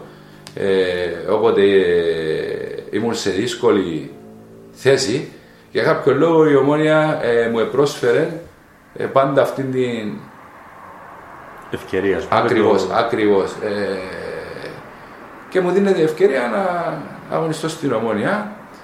Παίζω στην Ομόνια, ε, κάνουμε μια πολύ καλή χρονιά. Έγινε και τότε η, η δεύτερη νίκη στην ιστορία της πάνω στο Αποέλ με έναν πρωταγωνιστή στο τέλος. Τέλος πάντων, ε, και πάμε να παίξουμε με την ΑΕΚ Λάρνακας. Ε, μπροστά μου ο Ανδρέας ο Λευκάριδης ε, μου λέει τι, τι είναι αυτά τα πράγματα που έκανες. Του λέω ρε φίλε, τι να σου πω, ό,τι και αν πεις, Έχεις δίκιο. έχεις δίκιο. Ε, ε, απολογούμε, τι να σου πω, καλά να πάθω. Ε, δεν ξέρω τι να πω, του λέω, έχεις απόλυτο δίκιο. Εκείνη την ημέρα ήταν όταν άρχισε η κρίση τότε. Και αρχίσαμε μια, μετά από αυτό μια φιλική συζήτηση πάνω στο γεγονός ότι ε, αφού σαν πρόεδρος για να κατακτήσει ένα πρωτάθλημα στην Κύπρο τότε, ε, χρειάζεται να δώσουν 1,2, 1,5, 1,7 εκατομμύρια τη σεζόν. Και τώρα έρχεται η κρίση, εσύ έχεις την ευκαιρία του λέω, διότι το ΑΠΟΕΛ, η ομόνια, τα σωματιακά, τα, τα, οι μεγάλες ομάδες που ήταν κάτω από την αιγεία του σωματείου δεν έχουν παράγοντες όπως είναι ο Αντρέα ο Λευκαρίτη ή ο Πάρη ο Παπαέλληνα. Ε, που είμαστε τυχεροί που τους έχουμε αυτούς τους δύο ανθρώπους μέσα στο, στην Κυπριακή καλαθοσφαίρα να προσφέρουν από την τσέπη, χάνεις. Ε, τα σωματεία δεν μπορούσαν πλέον να ακολουθήσουν, άρα πέφτει και το budget των ομάδων. Οι ανταγωνιστές πλέον γίνονται δύο, είναι αυτοί που κρατούν τα λεφτά, ε, ο Κεραμνός και η ΑΕΚ. Και του λέω θα βάλεις διπλάσια από ό,τι θα ε, βάλουν οι, οι άλλοι. Εντάξει, και εκεί που με 1,5 εκατομμύριο το χρόνο θα διεκδίκα πρωτάθλημα και με αντίπαλον τον ΑΠΟΕΛ που παίζει ρόλο, που έχει κόσμο, ε, άλλη- άλλο διάφορα πράγματα για να έρθει ένα αποτέλεσμα. Δεν είναι μόνο να έχεις την καλύτερη ομάδα, είναι και ο κόσμος, είναι η περιραίουσα ατμόσφαιρα, είναι διαχείριση, είναι πολλά πράγματα. Τέλος πάντων, και μέσα από αυτήν την κουβέντα, άκουσε τι, του, τι άκουσε τέλος πάντων ο άνθρωπος, και μου λέει την επόμενη χρονιά θα έρθεις πίσω. Πάω πίσω ε, και εκεί η ΑΕΚ πλέον μπαίνει, είναι σε άλλα επίπεδα, δηλαδή ε, προχωράει η κατάσταση με τον Νικόλα τον συνονόματο μου ε, προπονητή. Ε, στημένη ομάδα ένα-δύο χρόνια από πριν την είχε δημιουργήσει με παίχτες όπως ο Φίσερ, ε, ε, παλιούς παίχτες, ο Ραντούνοβιτς που, του- που τους ήξερε. Τέλος πάντων, ε, μέσα από τη διαδικασία, εγώ άρχισα να έχω ενοχλήσεις με τα πόδια μου. Μου λέει ο Ανδρέας ο Λευκάρης, θα μπεις ε, βοηθός προπονητής. Του λέω, «Ε, πρόεδρε, εντάξει, είχα προβλήματα, ε, προσπαθούσα με τα πόδια μου, συνέχεια ενέσεις, το έναν τ' άλλο, λέω και εγώ, εντάξει, να βοηθήσω τώρα, θα του πω εντάξει, να μπω εκεί βοηθώ ό,τι μπορώ. Ε, στο τέλος της ημέρας βλέπουμε όταν τελειώσει η σεζόν. Εκεί αρχίζει και η προπονητική μου καριέρα σιγά σιγά. Κερδίζουμε το, το πρωτάθλημα των πρώτων μετά από 19 πόσα χρόνια είχε να πάρει η ΑΕΚ πρωτάθλημα. Που ήταν πεζοπορικός το τελευταίο που είχε πάρει. Και αρχίζει μια καινούργια διαδικασία. Την επόμενη χρονιά ξεκινώ παίχτη, βοηθός, βοηθός, τελικά παραμένω. Εδώ θα αναφέρω μια ιστορία, έχει ενδιαφέρον. Ε, παίζουμε με το ΑΠΟΕΛ. Δεν μπορούμε να το κερδίσουμε ε, του ΑΠΟΕΛ, χάνουμε μία φορά, χάνουμε δύο. Ε, λέω στον Ανδρέα, ε, πρόεδρε λέω του, σήμερα θα παίξω του λέω. Εν τω μεταξύ, εγώ είχα παίξει και στο Super Cup. Ναι. Εναντίον της ΕΘΑ, και χάνα, δεν ήταν να παίξω, απλά ήμουν γραμμένος εκεί, δεν πήγαιναν καλά τα πράγματα. Λέω στο μικρό του Νικόλα, ρε, πάρουμε μέσα, να αλλάξουμε λίγο την ψυχολογία του, λέω. Και, εντάξει, να παίξω τρία, τέσσερα, δεν μπορούσα να παίξω κιόλας, ε, περισσότερο. Παίρνω μέσα ένα-δύο σουτ, ε, ψυχολογία. Ε, οι συμπαίχτες μου τώρα που ήμουν και βοηθός προπονητής, άλλη ψυχολογία, ένιωθαν άνετα. Τέλος πάντων πήραμε και το Super Cup. Ε, φτάνει το παιχνίδι μέσα στο Λευκό Θεό ε, με το ΑΠΟΕΛ. Πολύ καλή ομάδα ο ΑΠΟΕΛ. Ήταν ο Τόνις ο Κωνσταντινίδης τότε προπονητής με το Λιβαδιώτη βοηθό. Πάω εγώ με το κοστούμι και παίρνω και τη τσάντα ε, Τα ρούχα. με τα ρούχα. Ακριβώς. Ε, δεν λέω σε κανένα τίποτα. Ξεκινάει η προθέρμανση, βγαίνω εγώ ξαφνικά με τα κοστούμια, βγαίνω με το. βγαίνω με τα, με τα ρούχα του. Ε, εντάξει, δεν ήταν για να παίξω. Απλά ήταν έτσι λίγο, πώς το λέτε, mind game. Ψυχολογία. Ακριβώς να δείξεις κάτι άλλο, να αλλάξει κάτι να πούμε. Ε, στα πολλά. Ε, αλλαγή λέω του Νικόλα, «Ρε, Νικόλα πρέπει να αλλάξουμε αυτό. Ε, Ποιος να μπει, μου λέει, εγώ του λέω. Άντε ρε, μπες μου λέει αυτός, ε, ε, εντάξει του λέω, μπαίνω μέσα, μπαμ μπαμ γυρίζουμε το παιχνίδι.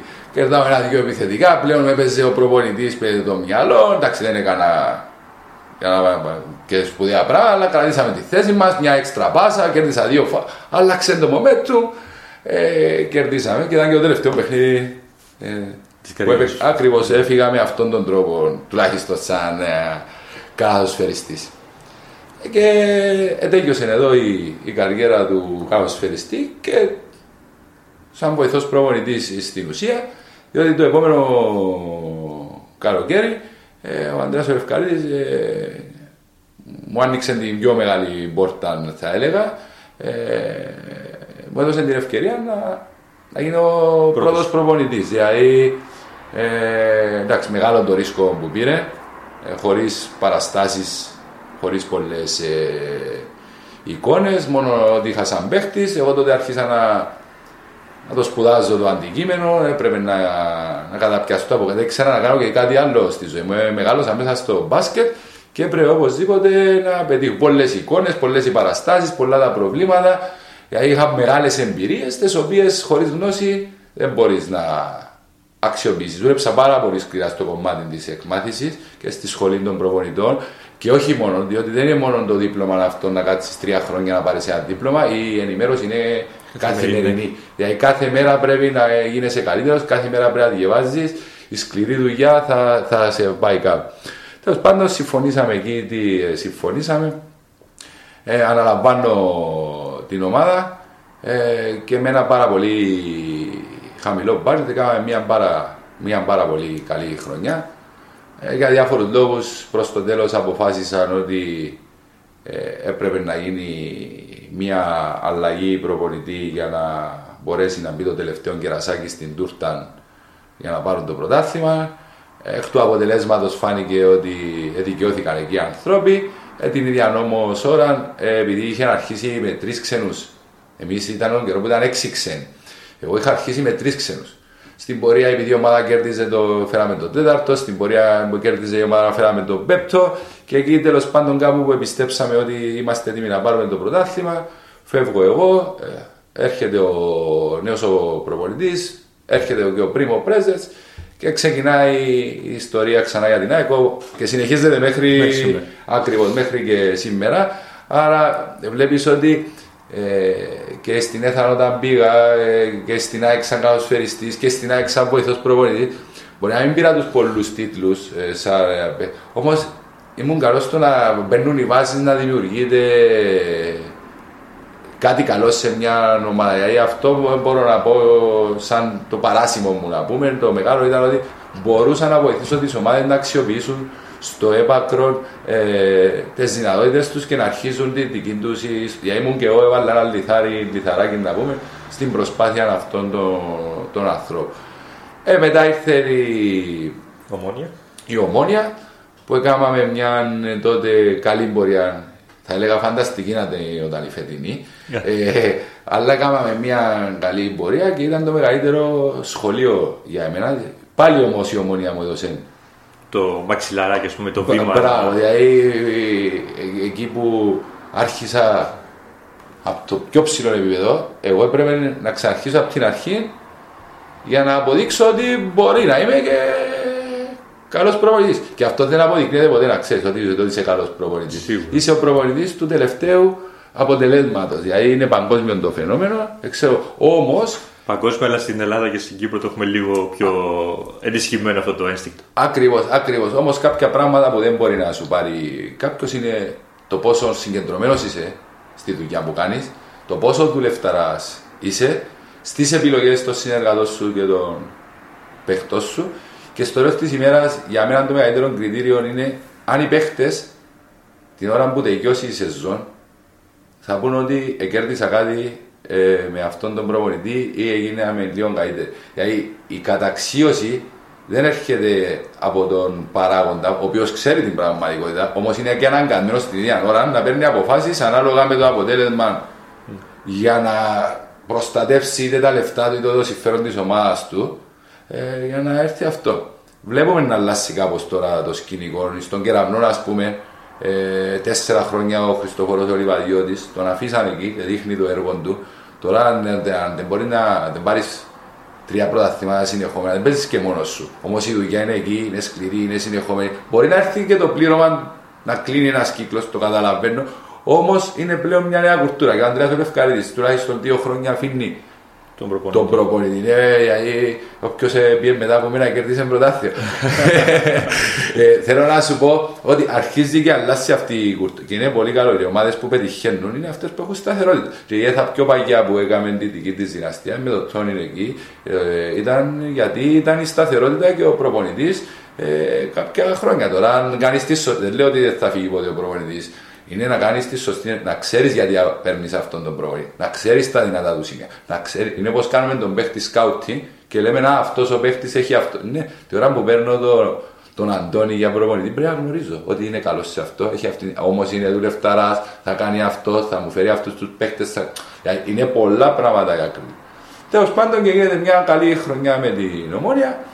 Ε, που η ομόνια δυστυχώς δεν μπορούσε τότε να συνεχίσει στην πρώτη κατηγορία ενώ είχαμε κλειδώσει να πούμε δεν κινδυνεύσαμε καν να, να παίζουμε στη δεύτερη κατηγορία και παίζαμε και έναν καλό μπάσκετ, χάσαμε πάνω από 10 μάτς Στον πόντο, Ακριβώς. στο Τα καλάθι. μετέλειες Τα εσύ, θυμάμαι, τα- ναι, ναι, ναι, ναι. ναι, ναι. Παίζαμε ωραίο Είχες εκείνο το Νουακόνι, ε, τον οποίο. Εντάξει, ένας παίκτης ο οποίος δεν είναι top επίπεδου, αλλά το, με τον τρόπο, το στυλ του παιχνιδιού που εφάρμοζες, τον ε, είχες σε κάθε παιχνίδι έκανε double-double το παιδί. είναι αυτό που προσπαθώ να κάνω σαν προπονητής είναι τώρα όλοι οι προπονητές έχουν τη δική τους φιλοσοφία να παίξουν το δικό τους σύστημα, δεν παίζει ρόλο. Είναι να κάνεις τελικά τον παίχτη να παίξει για το κάτι παραπάνω. Δηλαδή να, να νιώσει την ασφάλεια και την αυτοεπίθεση μέσα από την προπόνηση βέβαια ε, για να δείξει ποιος είναι. Έως που αυτό βγαίνει μέσα στο γήπεδο, ε, ο παίχτης τότε γίνεται ακόμη καλύτερο και παίρνεις παίρνεις περισσότερα και από όσα ο ίδιος νομίζει ότι μπορεί να σου προσφέρει. Ε, και θεωρώ είναι και ο λόγος που η ομόνια η φετινή επέτυχε ε, αυτός. Ε, τέλος πάντων πάω στην ΕΘΑ ε, μια παράξενη χρονιά εκεί στην ΕΘΑ είχαμε πάρα πολύ καλή ομάδα ε, θεωρώ ότι για να καταλάβεις είχαμε καλύτερη ομάδα στην ΕΘΑ τότε από την φετινή ομόνια Σε ρόστερ, ναι. Σε... ναι, σε ρόστα. Ε, Κυρίως Αμερικανών. Ε, Όμως και οι Κύπροι της ΕΘΑ ήταν πιο πολλοί, διότι τώρα μιλούμε για τον Τρετιάκοφ. Όμως ο Τρετιάκοφ ήρθε από τη δεύτερη κατηγορία, ε, τα δεύτερα του Αχηλέα. Δηλαδή, δεν μπορεί να συγκρίνεις ανώμια πράγματα. Με το δεδομένο ρόστερ τότε η ΕΘΑ φάνταζε ήταν ναι, ναι. Δυστυχώς δεν πήραμε ε, το maximum για διάφορους λόγους. Είναι μέρος του αθλητισμού και αυτά. Ε, τώρα δεν θα πω φταίει αυτός, φταίει αυτός. Όλοι κάνουν λάθη για να έρθει ένα αποτέλεσμα σίγουρα. Ε, Τέλος πάντων και εκεί έρχεται το GC School που ήταν ε, για μένα το καλύτερο πράγμα που μου έχει συμβεί μέχρι στιγμής. Ε, διότι με τα παιδάκια ε, κατάλαβα την αγνότητα ξανά του, του παιχνιδιού. Ε, κατάλαβα πόσα πράγματα μπορεί να, να δώσεις να δώσεις χωρίς να θέλεις να πάρεις και αυτό είναι το πιο σημαντικό. Ε, και αυτό το πράγμα με γέμωσε. Γέμωσε με σαν άνθρωπο και με έκαμε να δω τον μπάσκετ διαφορετικά. Στη λεπτομέρεια του για, να, για το κάθε τι. Ε, το πιο σημαντικό είναι ότι έδωσε μου μια σταθερότητα στη ζωή μου. Ξέρω ότι, ότι αν πάει κάτι λάθος, είναι εκεί τα παιδάκια και θα πάω να ασχοληθώ μαζί τους, θα κάνω αυτό που αγαπώ και θα τους μεταδώσω τέλος πάντων ε, όποια γνώση έχω, ό,τι μπορώ ε, για να αποφύγουν και τα δικά μου τα λάθη. Να, ό,τι μπορώ να πω, διότι δεν θα γίνουν όλοι παίχτες. Όμως, όμως, μπορεί αυτά που θα μεταδώσει στο παιδί να του διαμορφώσει και το χαρακτήρα του και τις συνήθειες του και τον τρόπο αντιμετώπισης. Στο κάτω μπορεί να γίνει δημοσιογράφος του μπάσκετ, μπορεί να γίνει ο νέος πρόεδρος μιας ομάδας. Ο, νέο...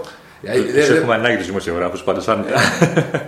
ε, είναι αλήθεια αυτό. Θα σου πω, πρέπει να κρατούμε τον κόσμο. Είναι και ο τρόπος να έρθουν και άτομα κοντά. Γιατί ναι, εκπαιδεύεις τα μωρά, γιατί πάμε να δούμε ένα παιχνίδι. Γιατί δημιουργάς μια γενιά, μια κουλτούρα.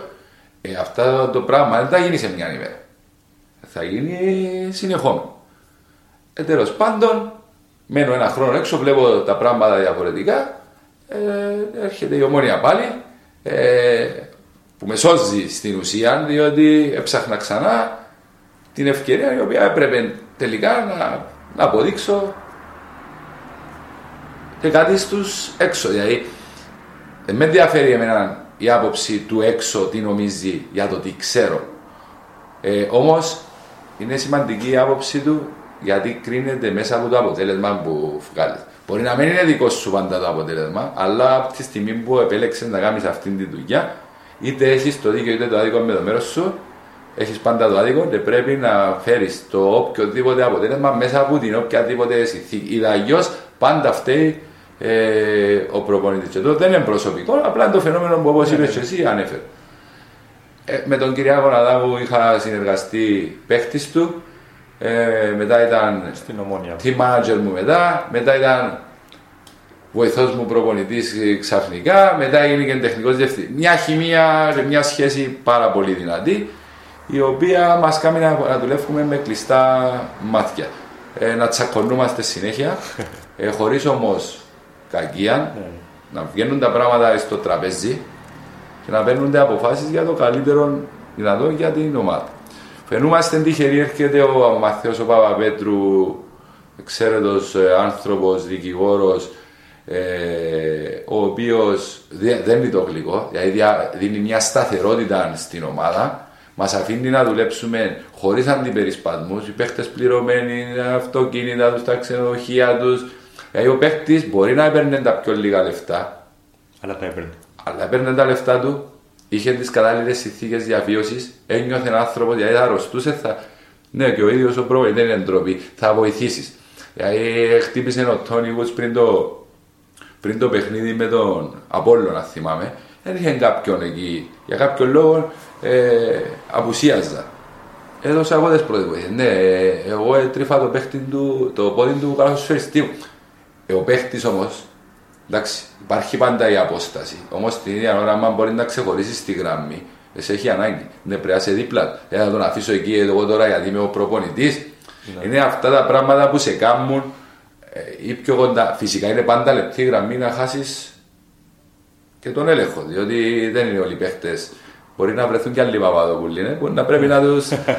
Ε, ε, ε, με αυτή είναι η ουσία. Γι' αυτό λέω τα βιώματα μου, τα χρησιμοποιώ και με βοήθησε. Έγινε και μια θεωρώ φανταστική χρονιά τελικά και για την ομόνια και για το πρόσωπο μου. Ε, που θεωρώ για να υπάρξει συνέχεια πρέπει τώρα η ομόνια να χτίσει πάνω στον το, πάνω στον τη χρονιά. Δηλαδή κέρδισε τρεις φορές τον ΑΠΟΕΛ που είχε δύο φορές την ιστορία της. Κέρδισε τον Κεραυνό εκτός έδρας, έκαμε ζεκανίκε. Παίξαμε στο Final Four μετά από πόσα χρόνια. Χάσαμε στο καλάθι που θα μπορούσε ίσως με λίγο πιο τύχη, δεν θα βάλω, με λίγη τύχη να μπορούσαμε να εμείς είμαστε στον τελικό. Δηλαδή μέσα από την σωστή δουλειά, την εμπειρία και την ικανότητα, τελικά μπορούν να έρθουν τα, και τα αποτελέσματα. Άρα τώρα η ομόνια ε, έχει να πάρει την εξής απλή απόφαση. Ή θα συντηρήσει την κατάσταση δηλαδή, τα ίδια οικονομικά δεδομένα, που δεν είναι μεπτό, αυτά μπορεί και σωστά πρέπει να πράξει, αν είναι αυτό που μπορεί. Εντάξει, αλλά το αποτέλεσμα θα είναι αμφίβολο σίγουρα. Διότι όταν θα φέρεις παίχτες Αμερικάνους των 850 ευρώ, ναι, πραγματικά νούμερα, αντιλαμβάνεσαι ότι ο παράγοντας τύχη Παίζει μεγάλο ρόλο. ε, είναι πρώτος. Είναι ο πρώτος. Δηλαδή, εκτός του ότι εντάξει, κάτι θα δεις σαν εικόνα για να πάρεις έναν παίχτη, ε, για κάποιο λόγο παίρνει αυτά τα λεφτά. Άρα η, η ποιότητά του, η ικανότητα, το μυαλό του, ο χαρακτήρας του, ε, θα είναι θέμα τύχη αν θα ξαναεπαναλάβεις αυτά που επαναλάβει φέτος. Εγώ αυτό που λέω σαν πρόληψη είναι ότι η τύχη δεν πρέπει να παίζει ρόλο. Χωρίς την τύχη δεν μπορεί να φέρεις το αποτέλεσμα, αλλά εσύ τι δημιουργάς την τύχη σου. Ε, τούτο είναι μια λεπτή γραμμή που απομένει να δούμε εδώ καθαρά τι, τι η ομόνια θα αποφασίσει ότι θέλει να κάνει. Που είναι καθαρά δικό τους θέμα που όμως επηρεάζει ε, και τη δική μου καριέρα και πορεία. Εντάξει, όπως βλέπεις, έχω γεμίσει μια κόλλα με σημειώσεις, ε, αλλά ήδη έχουμε ξεπεράσει τη μία ώρα α, στην συνέντευξη. Πάντως μπορώ να μιλάω καλά. Θα χρειαστούμε ακόμα μια εκπομπή για να βγάλουμε αυτές τις ε, ερωτήσεις. Πάντως, είχε- αυτό που θα κρατήσω εγώ από σένα, ε, είναι, το είπες και εσύ βέβαια κατά τη διάρκεια της ε, πορείας, είναι ότι μέσα από μια καριέρα καλαθοσφαιριστής, καλαθοσφαιριστής αστάθειας θα την πω εγώ έτσι, όσον αφορά το χαρακτήρα σου, ε, κατάφερες και έχεις γίνει ένας προπονητής ο οποίος έχει ένα εντελώς διαφορετικό πρόσωπο ε, είναι, ε, στο έχω πει και προσωπικά, θα σου πω και δημόσια, αναγνωρίζω τη σκληρή που- δουλειά που κάνεις. Ε, σε παρακολουθώ, ε, όχι στενά, που- πολύ κοντά, αλλά βλέπω τη δουλειά σου και πραγματικά χαίρομαι με κάθε επιτυχία που κάνεις. Στο έχω πει πολλές φορές και ε, σου αξίζουν πολλά συγχαρητήρια. γι' αυτό. Ευχαριστώ πάρα πολύ για τα καλά σου λόγια. Ε, το σημαντικό για τον άνθρωπο θεωρώ είναι να μαθαίνει από τα λάθη του και να μην τα επαναλαμβάνει.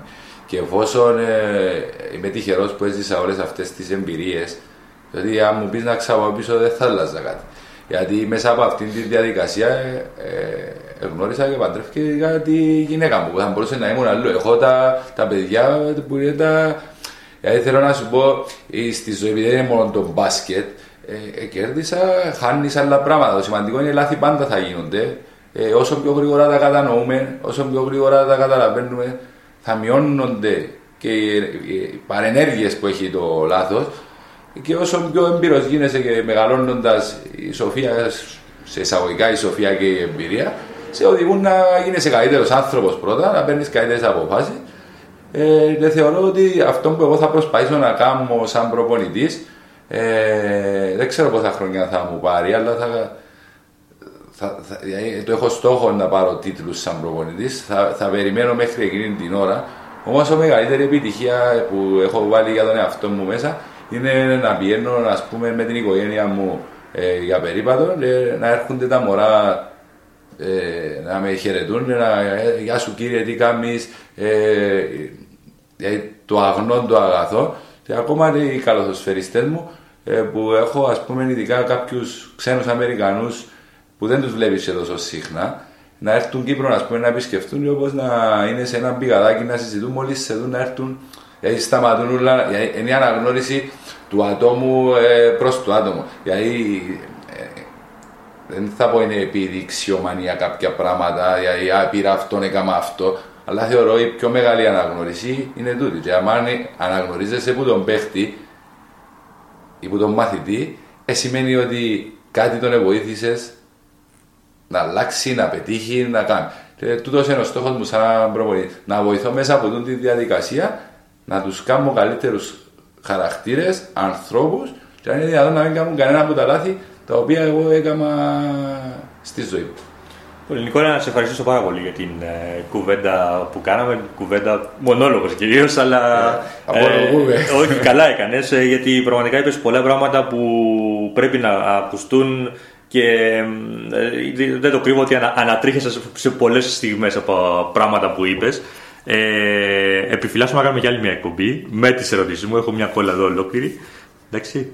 Να σε καλά, ευχαριστώ. Ήταν η podcast εκπομπή Full Codecast με καλεσμένο τον ε, Νικόλα τον Παπαδόπουλο και τα πολύ ενδιαφέροντα πράγματα που μας είπε. Μέχρι την επόμενη εβδομάδα να περνάτε όλοι καλά. But in